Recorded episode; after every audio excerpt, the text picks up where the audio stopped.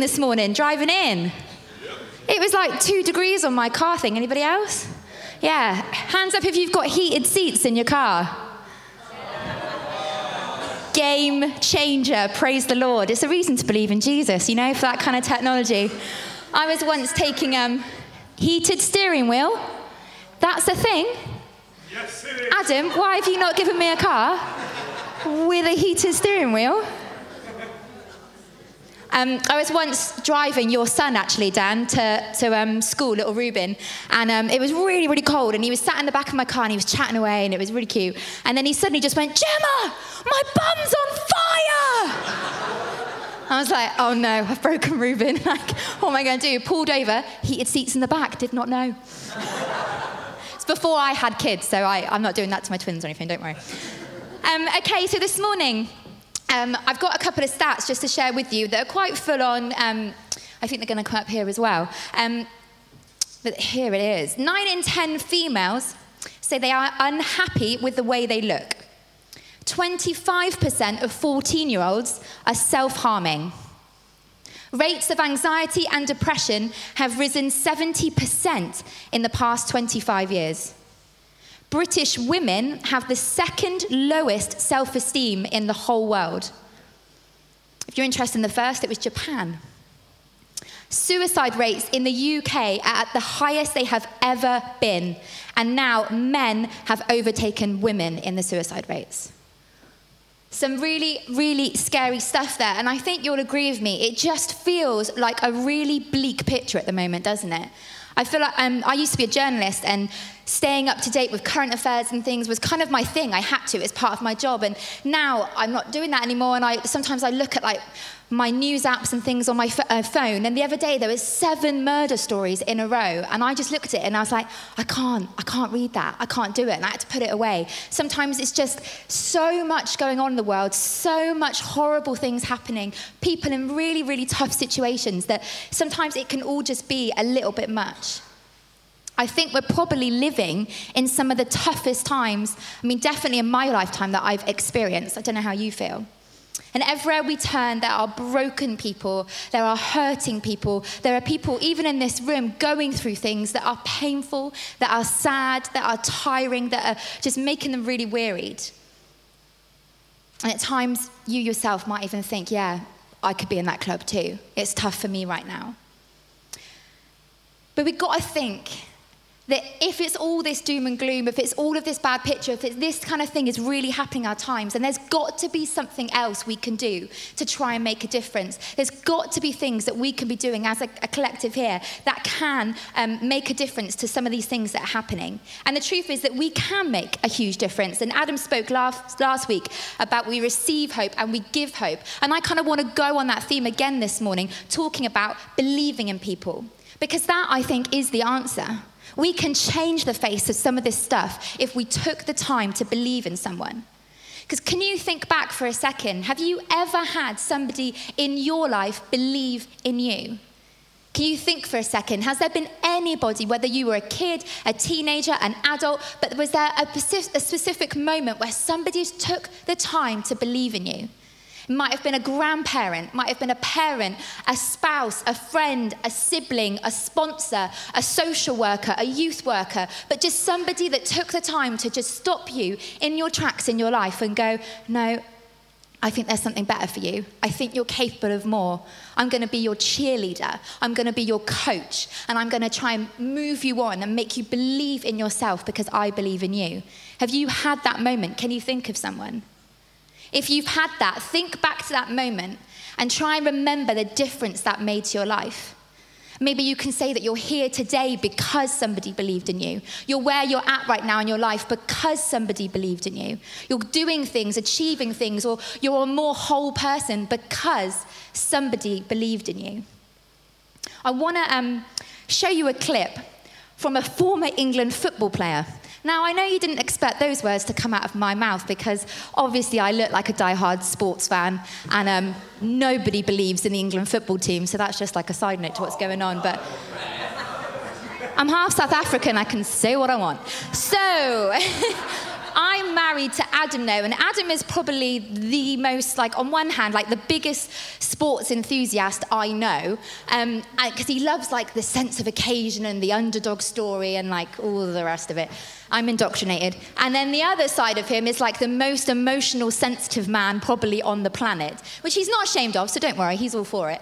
Um, but because of that, I feel like I'm exposed in my life to these weird emotional sports stories all the time that I've now become addicted to as well. So this is one that, um, that Adam turned my attention to, and it's about the um, former England footballer Ian Wright, which I feel like I have to go, Ian, right, right, right. Yeah. I was like, do I? Yes, I did. Um, now, apparently, he's a pretty accomplished player, according to Wikipedia, because let's face it, these facts aren't in my brain. Um, but he played for Crystal Palace and Arsenal, and he got over 33 caps for England. What a man. And he even scored nine international goals. Wow. I mean, astonishing stuff. Anyway that was just to paint the picture for you. This is a clip of him explaining the power and the difference that it made to his life by somebody believing in him. Law, can you? Thank you very much.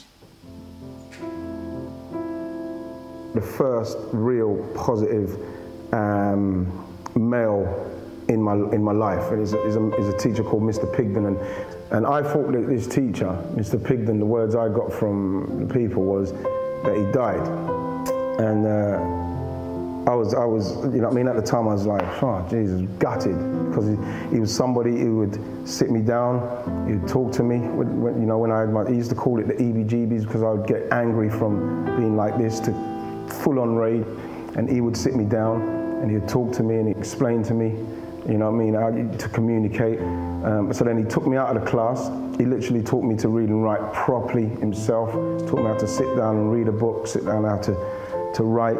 And then once he realized I could play football and everything, he started to teach me how to, to, to, play football and how you have to pass to, your, to, to other people and why you have to pass to other people and why you have to communicate nicely and why you have to give people encouragement. And um, so, like I say, when I met him in this situation, I'm at Highbury, you know what I mean? I'm doing this thing, it's all emotional stuff, and all of a sudden the teacher I thought was dead comes from behind me Hello, Ian. Long time no see. Mr. Pigden. You're alive. I'm alive, he says. How are you doing? I can't believe it. Someone said you was dead. As you see, I'm very much in, and I'm so glad you've done so well with yourself. And I literally started to cry like I was like, I don't know, a five, six year old, uncontrollable crying, proper like coming out my nose, spit in my mouth and everything because of um, how happy I was to see him. And, you know, it's, it's, when I watched it, that is when I, I, I, realized how much of an effect that that man had on my life and how much, and how important it is to have a positive, um, positive male figure in your life. And uh, I didn't even realize how much of a positive role model he was on me until I got older and at that, particular moment, really. Oh, anyone else emotion? Katie's gone. Katie's gone. I used to be dead inside. and then I had kids and they broke me. And now, like, I cry at dog food adverts, like. You seen, is it the Alexa advert where the blind woman's looking out the window at the rain? You seen that one? I, oh, don't Google it. It's like, honestly, I'm a mess. But I'm a mess from watching that because Mr. Pigden, like, he deserves a round of applause. Like, what an absolute legend. Like, that man, like, just being a teacher, probably absolutely worked beyond reason and and any possibility. And he takes the time to see a kid that's got anger issues, that's obviously not doing well, obviously hasn't got somebody in his life that's shown him the way to go. And he takes the time to believe in that one little kid. And then that little kid grows up to become an amazing England footballer. But what I love about it is Ian's little face. I sound like I know him. Ian. Um, his little face when Mr. Pigden comes up, he does become like a five year old again, doesn't he? Like, literally takes his hat off. Mr. Pigden. Like, so, so sweet, but just the power of, look, it's better than me saying it, being able to watch it and actually see it on screen, but actually be able to see the difference it had made to his life by having someone that took the time when he was a kid, but it doesn't have to be just when you're a kid, to actually look at someone and be like, do you know what? I'm going to give you my time because you're worth it and I believe in you. Absolutely incredible. So, what are the key factors to believing in someone?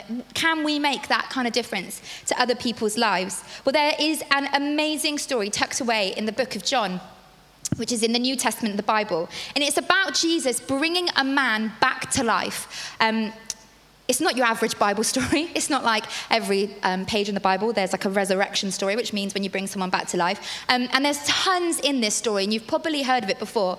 Um, and there's loads I could pull out of it. But there's just a couple of key points that I want to um, bring up with you this morning. But basically, there's this guy called Lazarus. Why are there no babies called Lazarus?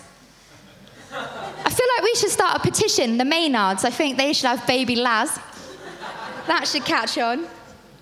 Thank goodness I had girls, you know, and they're already named. But anyway, Laz, he had two sisters called Mary and Martha, and they were like super tight with Jesus, really, really friendly with Jesus. Um, but Lazarus, one day, he got sick, and it was really awful, and it didn't look good. And then eventually, after four days, the worst happens, and Lazarus, um, he passed away. Was really, really sick, ended up dying. And his sisters, Mary and Martha, they're just left in one of the worst situations you can go through as a human. When you're dealing with losing a loved one, it's the most brutal kind of pain pain and, and they've got loads to deal with and they're in a situation and they're completely overwhelmed. And they reach out to Jesus. He finds out that Lazarus has died and he's not where Mary and Martha are. But in the story, and this is the first thing I want to bring up, is that Jesus, in this situation, even though he's not there with them, he decides he's going to go and show up in their lives. It says in the Bible that Jesus traveled from where he was, which was a long, long way away from where um, Mary and Martha was and where Lazarus had died. He decided that he was going to make a massive journey to go over and to be with them in their time of need. Not only did he decide he had to make a really long, arduous journey to get there, but Jesus, at this point in his life, he's not loved by a lot of people. He's getting into quite a lot of trouble with the Jewish community. So people are out to get him as well. So he has to make quite a dangerous journey as well as a long one. But he decides, he believes in Mary and Martha so much that he is going to show up he is going to be present in their lives. And that is one of the first things about believing in someone is sometimes people just need us to show up for them. Sometimes all people need is just for someone to be present in their life. You might be the only person that's asking someone how they're doing. You might be the only person that's asked someone that week how their week was. Have you had that kind of situation before? I remember working in an office and there was a girl, she was like 35 or so, and I didn't realize but she was single and she lived alone and her family lived really far away. And I had no idea for about six months that I was the only person saying, How was your weekend every Monday morning? She didn't see anybody hardly any uh, weekend. She was really lonely, had a bit of a difficult time, and nobody was asking her. And just that one question used to make a real difference to her Monday morning. You might be the only person making someone laugh in their life. You might be the only person willing to sit with someone and just make a cup of tea for them and be there for them, whether you know it's a difficult time for them or not. Showing up in someone's life makes an incredible difference, and we should never underestimate the power of just being there. Sometimes people don't need answers. Sometimes people don't want advice. They've heard it, they know it, they don't want another person telling them what to do. Sometimes people just need someone to be there, be stood there next to them. I just want to play you um, a little clip, and I'll explain it in a minute, if that's all right, Law.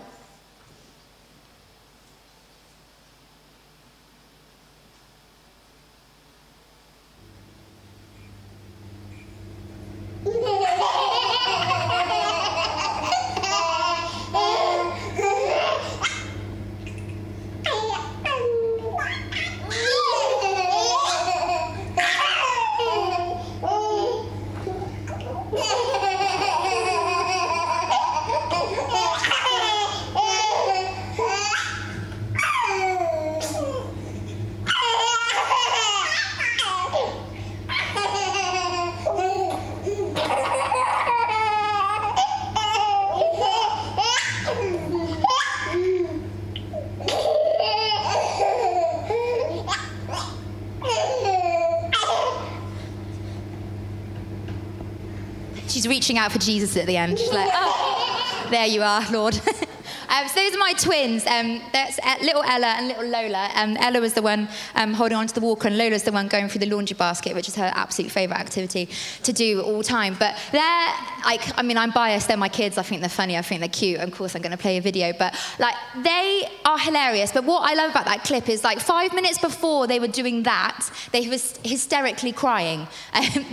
they go from these extreme emotions all the time, from like absolutely loving each other to hating each other to laughing hysterically to crying hysterically. And sometimes it's literally like one of them hurts themselves and starts crying. The other one's the other side of the room, but sees the fact the other one's crying, and then they start crying too. I don't know if it's a twin thing, but I haven't got time for it. I'm like, no, shh we're dealing with the one that's actually hurt here. But what I love about that is the fact that they were really, really crying and then they did that. I have no idea what they're laughing at. I'd love to say that like Adam was doing a dance or something, but and they just thought it was terrible and humiliating and dad should stop. But we have no idea. They just look at each other sometimes and have like a common laugh. they just decide that each other's faces are so funny. Um, and Lola, especially with her little like gurning grin thing she's got going on at the moment, and they just can't stop laughing at each other. But sometimes I think it's a good little picture because they're just there for each other. I mean, they're twins. They haven't got much of a choice. Like they sleep in the same room. I get them up at the same time. They have to hang out all day, every day together until they're 16 and can go their separate ways. But until that point comes, they're just there for each other. They can't chat, they can't communicate particularly well, there's no philosophy, there's no advice, there's nothing where they're like trying to console each other or be there. They're just there. And if they're to belly laugh one day, they're to belly laugh. And if they're to hysterically cry in each other's arms, because Lola pointed out buttons on Ella's top earlier, they're to hysterically cry together as well. I might need counselling from having twins, I don't know. I love them. You don't have to spend every waking minute with someone. When I'm talking about showing up for people, I just mean just be there. Do what you can. It's about saying, I'm, I'm there for you, I'm your friend, I'm your sister, whatever it may be. And I just think you're worth me being here for you. I think it's worth me showing up and spending some time with you. And I think we can be challenged, and maybe this morning we have to look beyond ourselves, because I know we've all got our own things going on, but maybe we can just take a second to look beyond our own lives and to reach out to somebody else. Because you doing that to somebody else, and then if that person does that to someone else, and if some, that person then reaches out to somebody else, we can make a massive difference, don't you think? In the story, Jesus doesn't, doesn't stop there. He never does. He shows up in their lives, but he then goes on to do this. Um, it's in John 11, and this is from verse 32. He says, When Mary reached the place where Jesus was, because he's just turned up there, she fell at his feet and said, Lord, if you'd been here, my brother wouldn't have died. And when Jesus saw her weeping, and the Jews who had come alongside her were also weeping, he was deeply moved in spirit and really troubled. He said, Where have you laid him? Come and see, Lord, they replied and Jesus wept. It's one of the most famous verses in the Bible because it's just two words long. Jesus wept. Jesus was so moved by Mary and Martha's grief and their pain and how broken they were with the situation that they're in that he could do nothing but just cry himself. I absolutely love that. He took the time to connect with the sisters on their emotional level. He didn't try to say, which you've probably had happen to you, I've definitely had happen to me. When I've been emotional about something I've been upset about, people just go, oh, don't cry, don't cry, you know, don't feel like that, feel like this, you're better, come here, let me distract you, let me take you on to something else. He didn't do that. He saw they were upset and he could do the only thing that he knew how to do. He sat and he cried with them. There is something so powerful in that. We get distracted in life by a million different things, whether it's your kids, your, like your family, your job, your diet, going to the gym, TV, social media. There's just so much out there to try and stop us as humans from connecting with one another. Actually, stopping, taking the time, and being face to face with someone. Sometimes I think social media is so popular because it's a platform where it's so easy to connect with a million people we'll never meet and we do not actually know rather than actually take the time to have a one on one with someone close to you and take some time to actually find out who they are. Empathy. Feeling and trying to understand how somebody else is feeling is powerful. When you take the time to feel somebody else's pain. I remember um, I had a miscarriage once, and people were absolutely lovely about it, and it's a difficult time, and, and, and people rally around you as best as they know how. But I remember one friend in particular just turned up at my house, and I was crying. That's what I was doing that day. And she came in, and she didn't try and fix me, she didn't try and distract me, but she just sat with me and cried as well. We're an absolute mess, just sat on the sofa. But do you know what? I loved her so much in that moment because it's just what I needed. It was absolutely what I needed. I just needed somebody else to be like, oh, you're crying because it hurts right now. I- I'm going to cry as well. I'm going to cry for you. Now, I understand that maybe you're not a crier. Like, like I said, I used to be dead inside. Chino Charlie's very much dead inside as well. Um, it's very difficult for us to show emotion, but it may not be your thing. But even just getting alongside somebody else and just being like, you know what, I'm not going to fix you. I'm not going to tell you that you don't have to feel this way, that you shouldn't feel this way. I'm going to let you feel the feeling you have right now because that's what you're feeling and you should own that. Validate somebody's feelings and say, that's okay. I am here for you. That kind of thing is powerful. And I think it was powerful when Jesus did it with the sisters because I think they felt understood. I think they felt like Jesus cared enough to be and meet them where they were. So, believing in people isn't about just showing up with the answers, it's about meeting people where they're at. The last thing that Jesus does is a pretty incredible thing. Um, he's obviously bonded with the sisters, he's shown a deep love for them, but he's not content to just leave them there. He's kind of done all the groundwork and he's like, okay, I'm here with you. I've bonded with you emotionally. Like, I'm feeling what you're feeling. But actually, do you know what? There's another chapter to this. I'm going to do something else. So, picture the scene Lazarus has died. He's been dead for four days. There's been a whole very precise and complicated Jewish burial procedure where there's certain linens and embalmings and things. And he's been wrapped up and he's been put in a tomb and they've put the stone in front of the tomb and they've walked away and they're continuing their mourning. Like, there's a whole kind of system to this in the Jewish community. They know what they're doing. But they've put him in the tomb and they've shut the door. Lazarus is dead.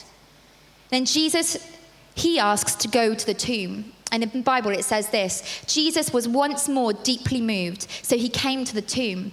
And it was a cave with a stone put in front of the entrance. And he said, Take away that stone. But Lord, said Martha, the sister of the dead man, by the time there's going to be a really bad smell, for he's been in there for four days. Then Jesus said, Did I not tell you that if you believe, you will see the glory of God? Now, obviously, you can guess what this story is leading on to because I said it at the start. But there's a really, really crucial bit that in that line that I really want to grab hold of this morning because it's the bit, it's like the catalyst before the actual action. He says, Did I not tell you that if you believe, you will see the glory of God? Martha isn't sat there in that moment thinking Jesus is going to raise Lazarus from the dead. She's not sat there thinking, oh, I'm about to witness a miracle. This is awesome. I'm showing up, Jesus. I want front row seats. Let's do this. She's not thinking that for a second. She's overwhelmed. She's mourning. She's in grief. She's in pain. She's trying to get through the mourning process of the community being around her. Like, that's the last thing on her mind. And yet, Jesus is there trying to empower her looking at her situation because he's already shown up, he's already connected with her, he's not coming in cold here. But he meets her where she's at, and he's like, I know this is overwhelming.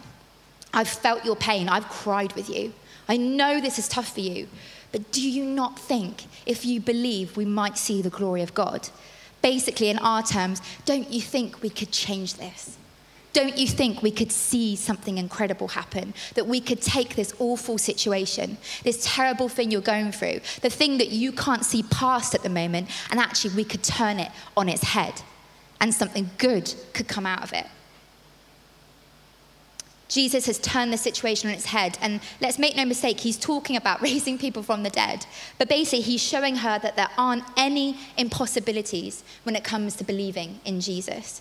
It says this in the Bible. So they took away the stone, and Jesus called out in a loud voice, Lazarus, come out. And the dead man came out, his hands and feet wrapped in strips of linen and a cloth around his face. Side note, really scary zombie movie, like, isn't it? Like, I just read that and I was like, and a cloth on his face. Like, you wouldn't be there rejoicing. I'd be like, run, this is horrendous. Anyway, Bible, you know, you have to go with it. So, anyway, Jesus said to them, Take off his grave clothes. Thank you, less scary. People can then rejoice. And let him go. Actually, back from the dead. Lazarus back from the dead. It must have been incredible, and I don't think they ever saw it coming. But Jesus made Martha in that bit before, he made her feel like she could be part of something incredible. That I know it's tough. I felt your pain. I know you're just aching right now. But there is an alternative. This could get better. Martha's faith in God and her ability to trust in his power would have just exploded in that moment. She would never have been the same again because somebody was believing in her. I don't know how many resurrections you've been a part of. I've only ever brought my yucca tree back from the dead. And that was because it was dying, and Katie was like, No, there's still time. And I was like, Really? I feel like it's gone. I'm all right with it. And she's like, No, you can revive it. Bring it back from the dead. And I was like, All right. So I watered it for a few days and it came back from the dead. And I was like, Oh, but now I actually think she's really mad at me. Um, I don't think she's living like this weird half life now. She's like half brown, half green. And I don't think she wants to pull through. Like, so I feel like that's the only other thing I've brought back to dead. And it hasn't worked out for me because um, she's, she's not happy. And I fill my house now with artificial plants. I think she feels really outnumbered. So it's really, really difficult. But Sarah, do you want to come up? I'm going to finish in a sec. the point remains the same, whether you've seen a resurrection, whether you believe in bringing people back from the dead or not. The point remains the same that Jesus showed up in a situation, he turned it on his head because suddenly Martha could believe that there could be another ending to what she was feeling. Through empowerment, you can change someone else's life. You can change someone else's belief of what they're capable of. Martha didn't wake up thinking this is what was going to happen today, but a little shove, a little provoke, a little challenge from Jesus, and suddenly she's seeing outside of the box. And that's what he wanted her to be able to see. Deliberately choosing to believe in people around you changes things. It absolutely changes things. Because when we're believed in, we can then start to believe in other people. And that has an incredible chain reaction. It's like Ad said last week when we find hope, we can then go and give it. We're saying to people, do you know what? You matter to me because you matter to God. So I'm going to show up, I'm going to cry with you, and then I'm going to empower you because you matter to Jesus. You have something to offer, and if you believe that in yourself, you could change everything.